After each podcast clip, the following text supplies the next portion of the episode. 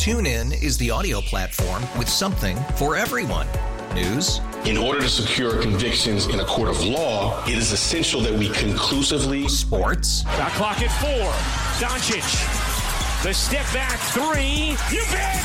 Music. You set my world on fire. Yes. And even podcasts.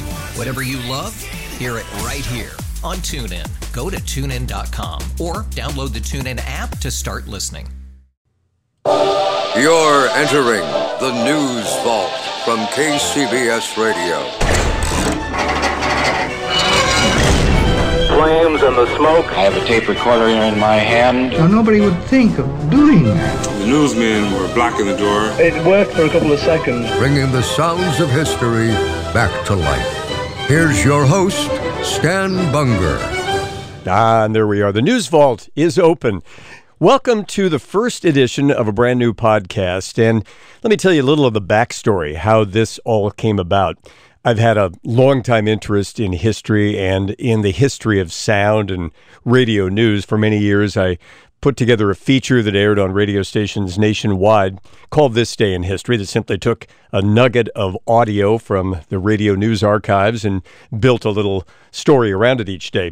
That was then, this is now. In recent months, I spent a fair amount of time in the KCBS radio archives building a project called All News at 50 because it has been 50 years as I sit down to record this and a few months since KCBS became one of the CBS radio stations switching to the all news format. This all happened in 1967 and 1968 we put together a website, kcbsradio.com slash 50th, that brought back some of the archival nuggets we unearthed from the KCBS all news era. But in fact, KCBS is a radio station that goes back to Charles Herrold's experimental broadcast in San Jose in 1909. And that leaves an awful lot of history to be mined and tapped and looked into over the years. So we began to do it. Some of these items were found right here on the radio station premises, but of course, like any business, KCBS has moved a few times and the boxes get tucked away and forgotten about. I have found reel to reel tapes, cassette tapes, DAT tapes, digital audio tapes, cartridges, which were another form of analog audio tape, and of course, in the more modern stuff, digital files. So the whole trick has been, in many cases, to isolate the information, figure out what it was when it was broadcast, and also to digitize these old analog items. For example, reel to reel tapes, we're down to only one functioning reel to reel tape deck here in the radio station. It's not simply anything we have call for anymore.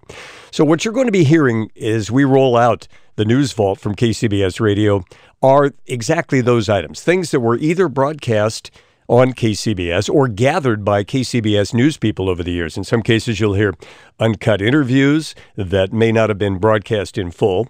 In many cases, you'll hear live programs that were captured for posterity. In other cases, they may be special reports or sometimes what we call a telescoped version of live coverage, where the commercial breaks and some other material was cut out to provide sort of a shortened highlight reel form of what was actually on the air. So that's the backdrop. As the weeks and months go down the line, I hope you'll enjoy uh, dipping back into how radio news sounded at the time the actual events occurred. For this very first episode, we're going to deal with the student protests at San Francisco State University, then known as San Francisco State College, which made international news in the late 1960s. To a lot of people, the issues that would eventually lead to a student strike and a shutdown of the campus sort of began in the spring of 1967. That's when a group of students went to the president of the college to call for an end to the state college system's practice of revealing students' academic standing to the Selective Service. This was a hot button issue in the era of the military draft and the Vietnam War. But many more issues would arise. By the way, the state college system at the time said, no, we're going to keep passing on this student information. The issues that would arise in the months ahead included racial tension between student groups, claims that the college administration was authoritarian and racist.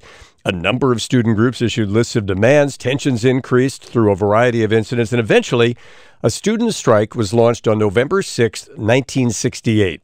A week later, the campus was closed down after several days of escalating confrontations between police and protesters. A few days after that, Governor Ronald Reagan said he wanted the campus reopened, and attempts to resolve the issues at a campus convocation failed, and that led the president at the time, Robert Smith, to resign. Enter S.I. Hayakawa. He was a professor of English at SF State, a noted semanticist, named acting president at the college in late November 1968 and immediately ordered the campus closed. And then a week later, Hayakawa ordered SF State reopened. It was Monday, December 2nd, 1968. It would prove to be a fateful day. Striking students pulled a sound truck up to the corner of 19th and Holloway Avenues at SF State outside the administration building. Were urging other students to continue the strike. Hayakawa famously or infamously, depending on your point of view, climbed on the truck and tried to disconnect the speakers. In the, in the process, the trademark tam o' shanter that he wore was pulled from his head. And it was the next day, December 3rd, 1968, when KCBS radio managing editor Jim Simon sat down for an extended interview with Hayakawa, at the time the interim president of San Francisco State. It took place again the day after Hayakawa had reopened the SF State campus amid the continuing student unrest. Listen carefully to this because you'll hear in this 50 year old nugget from the KCBS radio archives some of the very same issues that are being debated on college campuses these days.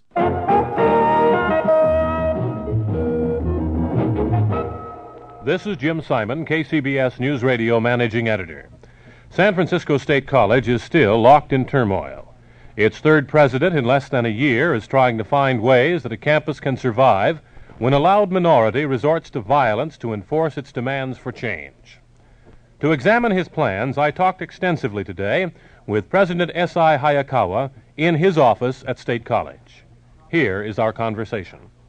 I think probably the first thing I want to know, and most people want to know, is uh, why you have uh, fled the, uh, the sanctuary of being a professor of, of great note in a particular field and uh, suddenly find yourself laboring in another vineyard.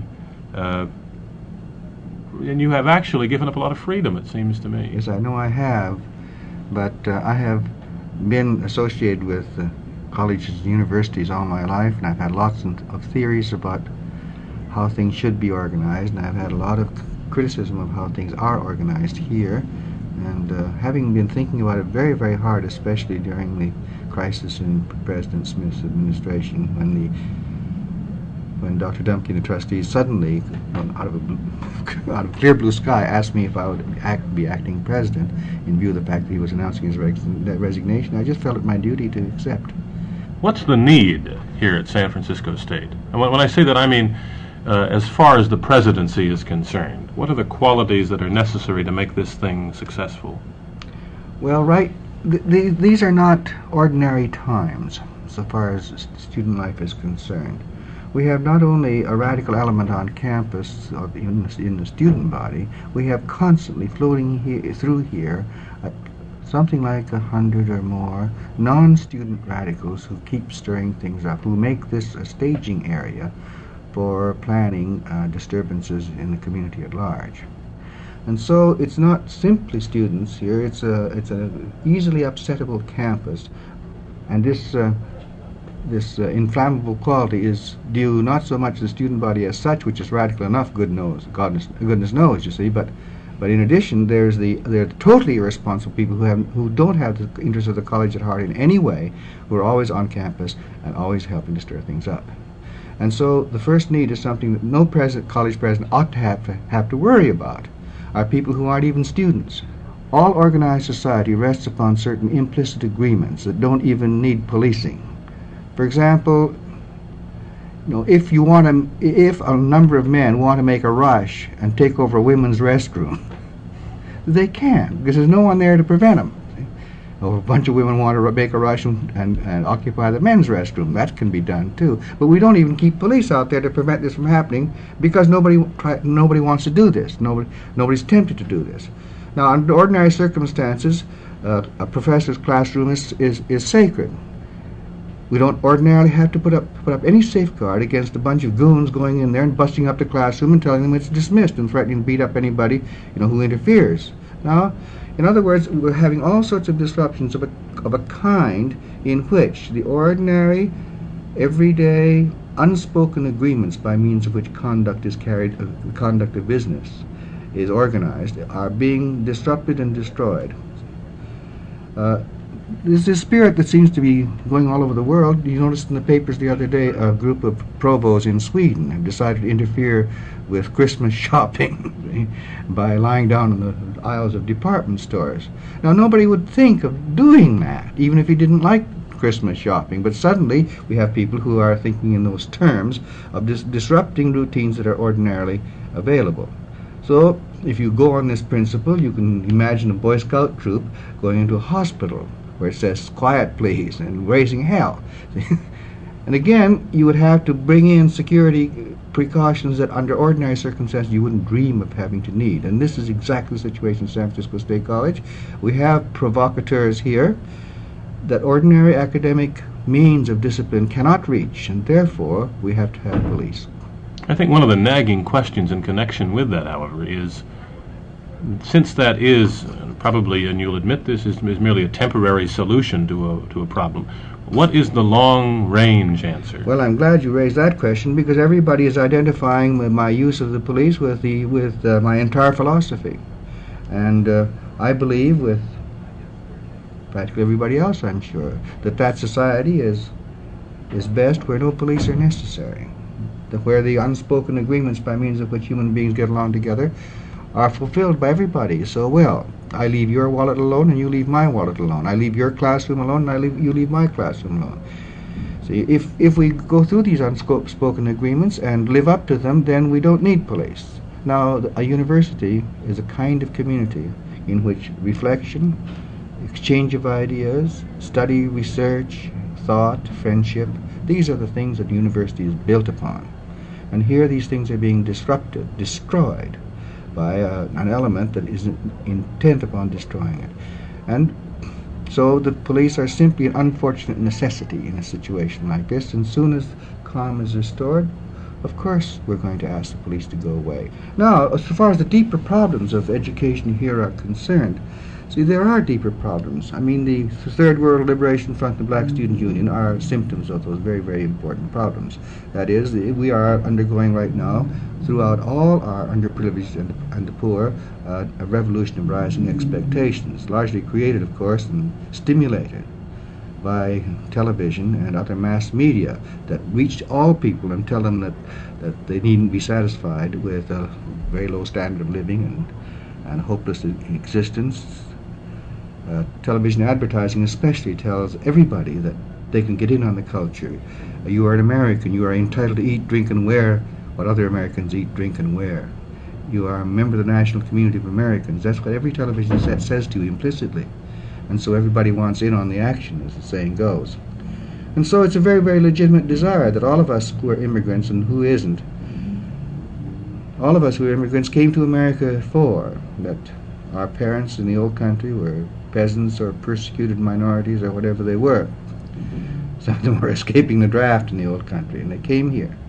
And uh, we were, as, as immigrants coming here, we were we didn't speak the language, we were poor, but uh, America had this promise for all of us that we could work ourselves out of it and, and establish dignity and and a chance to earn an honest living and and uh, elevate ourselves to a respectable place in life. And this promise holds true for all Americans.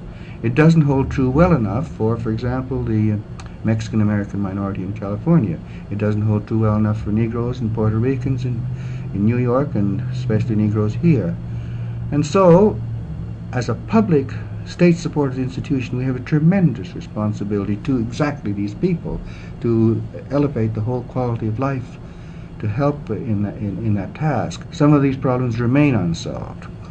Some of them remain unsolved because of uh, excessive conservatism in our Board of Trustees or legislature or wherever the power lies. You see, I've only been in this job a week, and so I don't know what's responsible for the lack of money to run this institution properly. The Black Student Union and Yes. the other organizations that are uh, aligned with it, as far as demands are concerned, have come up with a list of Yes. things that they want you and the college and the trustees and everyone connected with it to do. Mm-hmm. Now, I think I've seen it uh, printed and I've heard it said that some of these are indeed valid. Yes. Which ones are and which ones aren't, as far as you know? Well, let me put it this way: that the, the, the general idea that far more thought, money, resources should be poured into black studies, that idea is perfectly valid. Some of the more specific demands about hiring and firing, the salaries of specific individuals, those don't belong in a, in a set of policy demands, curricular demands. I think that should be straightened out to to put you know certain kinds of generalizations in one pile and certain particulars in another pile. If you throw them all together, you mix up the discussion, which is one of the reasons things have been so difficult with the BSU lately. Another thing that is that in the laying out of the ideas for black studies, not enough people in my mind have been consulted. That is, the BSU people have consulted largely themselves. I don't believe, in fact, not only I don't believe, I'm sure that uh, more important professional people, business people, you know, educators in the larger Negro community have been consulted at all. In fact, the BSU tends to regard older Negroes in general who have been successful in business and the professions as Uncle Toms. And this, I think, is a dreadful thing because the older generation of Negro professional men, businessmen, statesmen, and so on, they worked very, very hard to get where they are. And those younger people wouldn't be where they are if it hadn't been for the enormous debt they owe to an earlier generation of Negroes now over 40, 50, 60, you know, who spent their lives increasing the area of opportunity for the American Negro and enabling these kids to come to college and paying their way.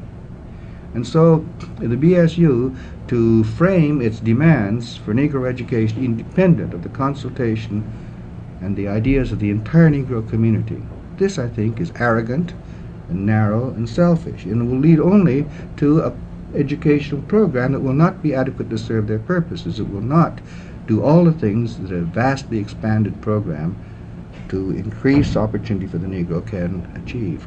Now, I, as I understand it, you are willing to meet with these students, Of or at least their representatives. Now, Yes. what's what's holding it up? Well, as of this moment, af- after all, I've, I've been in this office only a week, and it's you know, only the second day of instruction, which has only begun uh, since assuming this office. I did issue an invitation to three representatives each from the Black Students Union and uh, the Third World Liberation Front to meet with me yesterday at 4 o'clock. Well, they didn't turn up. Well, I'm not going to stop there, of course, but I have indicated at least my willingness to meet with them and uh, really start the, start the discussion. In, in my conversations with various students that I have run into on the campus, and deliberately, uh, not because of their mode of dress or the way they walked or the way they looked or anything, but just at random, I've chosen to speak with them, uh, have been wondering out loud uh, about some kind of illegitimacy between, uh, as far as your relationship with Governor Reagan is concerned. Let's clear that up. What is your relationship with the governor? There's none at all, except that he called me up once, one evening, to say, uh, I'm glad you're taking on the job. Uh, I think that you made a good start. He called me up last week to say that. Has there no correspondence between the two of you since I, no, I, we haven't exchanged letters. Oh, I called him the other night again to say, well, things are going well so far, and these are the plans I've made for opening class Monday. And that's all. I've received no instructions from Governor Reagan or from the trustees or anybody else. See, the legal responsibility of people in my position in the state requires that I keep at least the trustees and the governor informed of my plans. But they don't require, so that they can coordinate them with other plans, obviously. But I'm not taking orders from them because, as the trustees said to me through Chancellor Dumke, Don, do it your way. So I said, and he, there were no specific instructions whatsoever. So I said, I'll do it my way. Okay. Now, what are your plans for the future personally? Do you want to stay in this office? I don't think so, um, unless it, unless the hours are shorter and leave, and in future will leave me more time for fishing. you know, before I took this job, I was on quarter time at San Francisco State College as a teacher in order to keep myself free for for writing, editing, lecture dates, and so on. And I did all my teaching in one seminar in, on Monday evenings. Now I'm here at. Uh, unheard of hours in the morning, sometimes as early as 7 o'clock, and staying all day and tossing my bed all night. Good gosh, this is a terrible job, but I don't, I don't know necessarily going to be this terrible indefinitely. Uh, doctor, I, I think that I heard uh, yesterday or the day before, perhaps, a reference you made to what amounted to, and I'm, I'm paraphrasing, of course, the good old days at San Francisco State. Yes. Now, what's the difference between the good old days and today? Well, And is it necessarily bad? Well, as I see it, the differences are bad. What I regard as the good old days, which are only four years ago, after all, is, for example, when George Lincoln Rockwell, you remember the American Nazi, came here to speak over the objections of quite a few people. Well, anyway, he did come, and we filled the auditorium. And you know the nasty uh, anti-Semitic philosophy that George Lincoln Rockwell has. Well, he, g- g- he uh, gave it in front of all our people in the auditorium, packed auditorium. But our student body, in silent protest against his ideas, were all wearing yellow armbands with a Star of David as if we were all Jews. And Jews and non-Jews alike wore it. And then when Lincoln Rockwell stopped talking, they didn't applaud. Some people who who hadn't been instructed properly, small scattering, scattering people applauded. But we all listened to him politely, gave him our full attention. See? And Mr. Rockwell himself was moved. He said, "This is the finest audience I've ever had the opportunity opportunity to address." Now there is real freedom of speech. A man that most people regard as an outright nut, if not a very, very vicious influence in society. But here we listened to him. We gave our silent protest, and then we let him go. And this is the free exchange of ideas, of radical ideas from the left or right or middle or far out or scientific or communistic or anything. I'd like to hear them discussed back and forth by men and women who, despite all differences of culture, race, color, religion, background, are willing to treat each other you know, as human beings and, and really communicate argue, discuss, you know, raise their voices, shout if necessary, but keep everything on a communicative level. In your opinion, if George Lincoln Rockwell were to reappear at San Francisco State today, what kind of reception would he receive? There, there are about 50 or 100 George Lincoln Rockwells right here now. Of diff- the content of their philosophy may be different, but their, but their behavior is very, very much like that. That is, they have absolutely no use for democratic processes. How is this displayed? Well, for example, it's a well-known fact that student government here in stu- uh, is um, vitiated at source by the fact that um, when there are elections, a number of radical students deliberately line up in front of the ballot boxes to prevent people from voting, those who have only 10 minutes to vote in between class. So that the, so that the results of elections are almost always a very small vote with, and, and going heavily towards the radical side. And this is the result of, of deliberate interference with the electoral process on the part of radical students. And I charge this very, very seriously. And this is the kind of thing that's been going on. And so students stay away from elections because, you know, it doesn't get them anywhere. And I want to speak again for the Committee for an Academic Environment and from last year, the Students to Keep Campus Open. We want to restore real democracy to this campus so that students can vote. I mean, there, there are referenda, but they don't get a chance to vote much of the time under present circumstances. They limit the number of ballot boxes and they stand over those ballot boxes or line up in front of them and obstruct access to them. Now, if we have really free elections in this in this campus, I think we can restore democracy and a really representative student government. We haven't got it now. For example, the president of the student body, Russell Bass, was announced in the newspapers this morning as having, or yesterday, as having urged people to support the strike.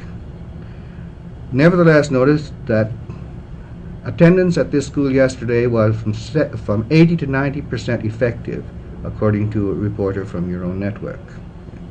In other words, something like 80 to 90 percent of the students did not support the strike. They came to class in spite of the fact that the student body president told them to support the strike. Now, how representative a student body president is that man, see? There's definite proof that there's something rotten in the whole electoral system that permits a man like that to say he represents the student body as its president. And one thing that uh, everybody wants to avoid, radical faculty as well as radical students, is an honest election and an honest referendum. I want to see to it that these things are restored.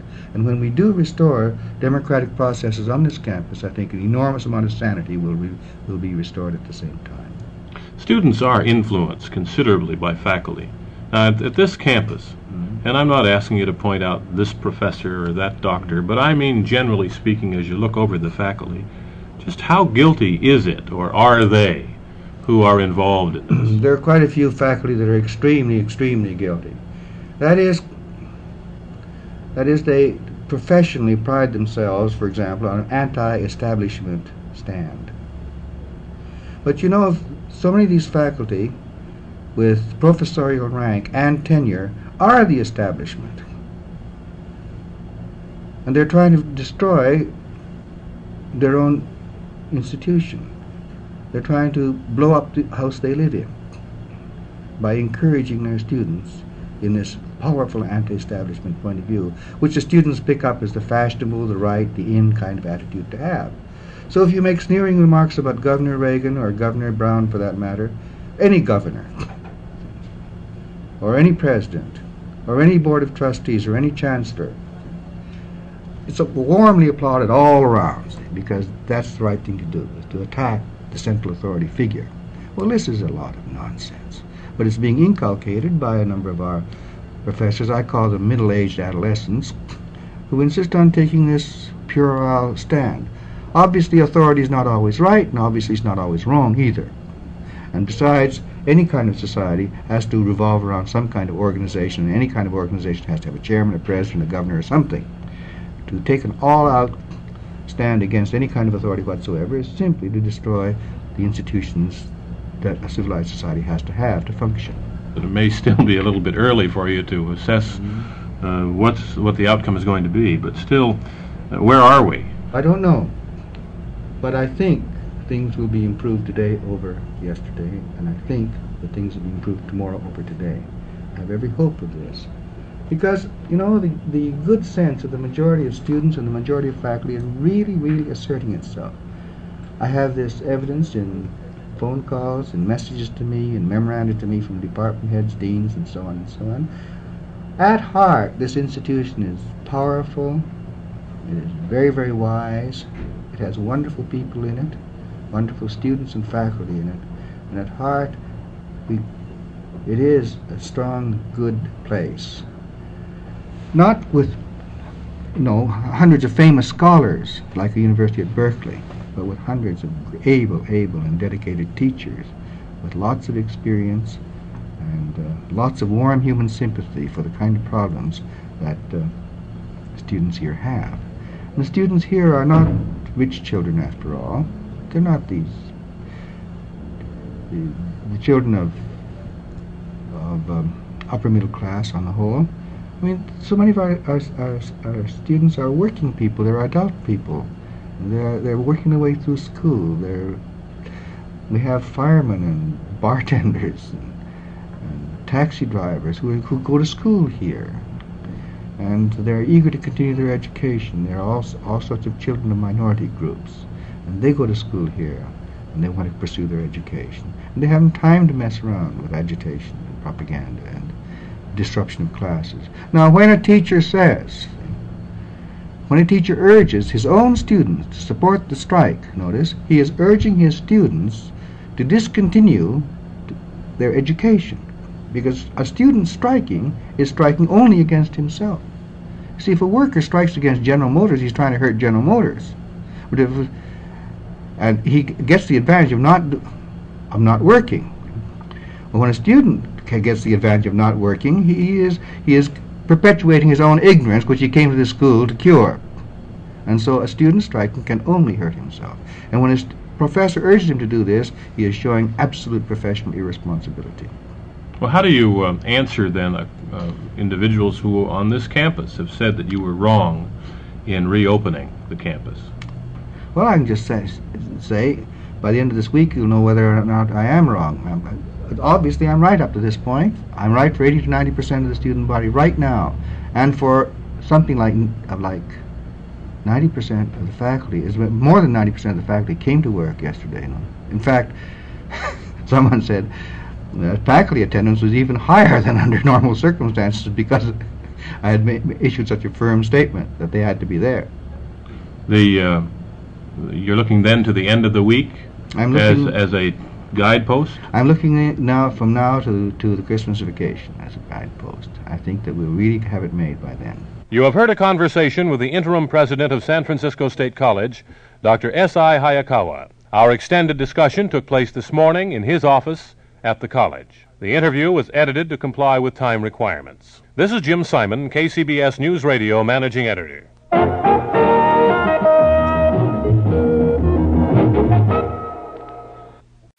Remember to follow the News Vault from KCBS Radio on social media. On Facebook, we're at News Vault Podcast. On Twitter, find us at News Vault SF. On Instagram, we're at News Vault. Until our next episode, you are leaving the News Vault from KCBS Radio.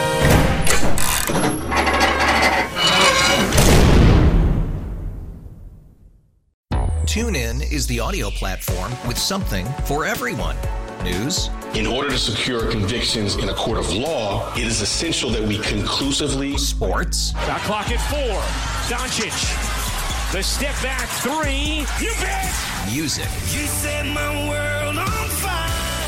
Yes, and even podcasts. Whatever you love, hear it right here on TuneIn. Go to tunein.com or download the TuneIn app to start listening.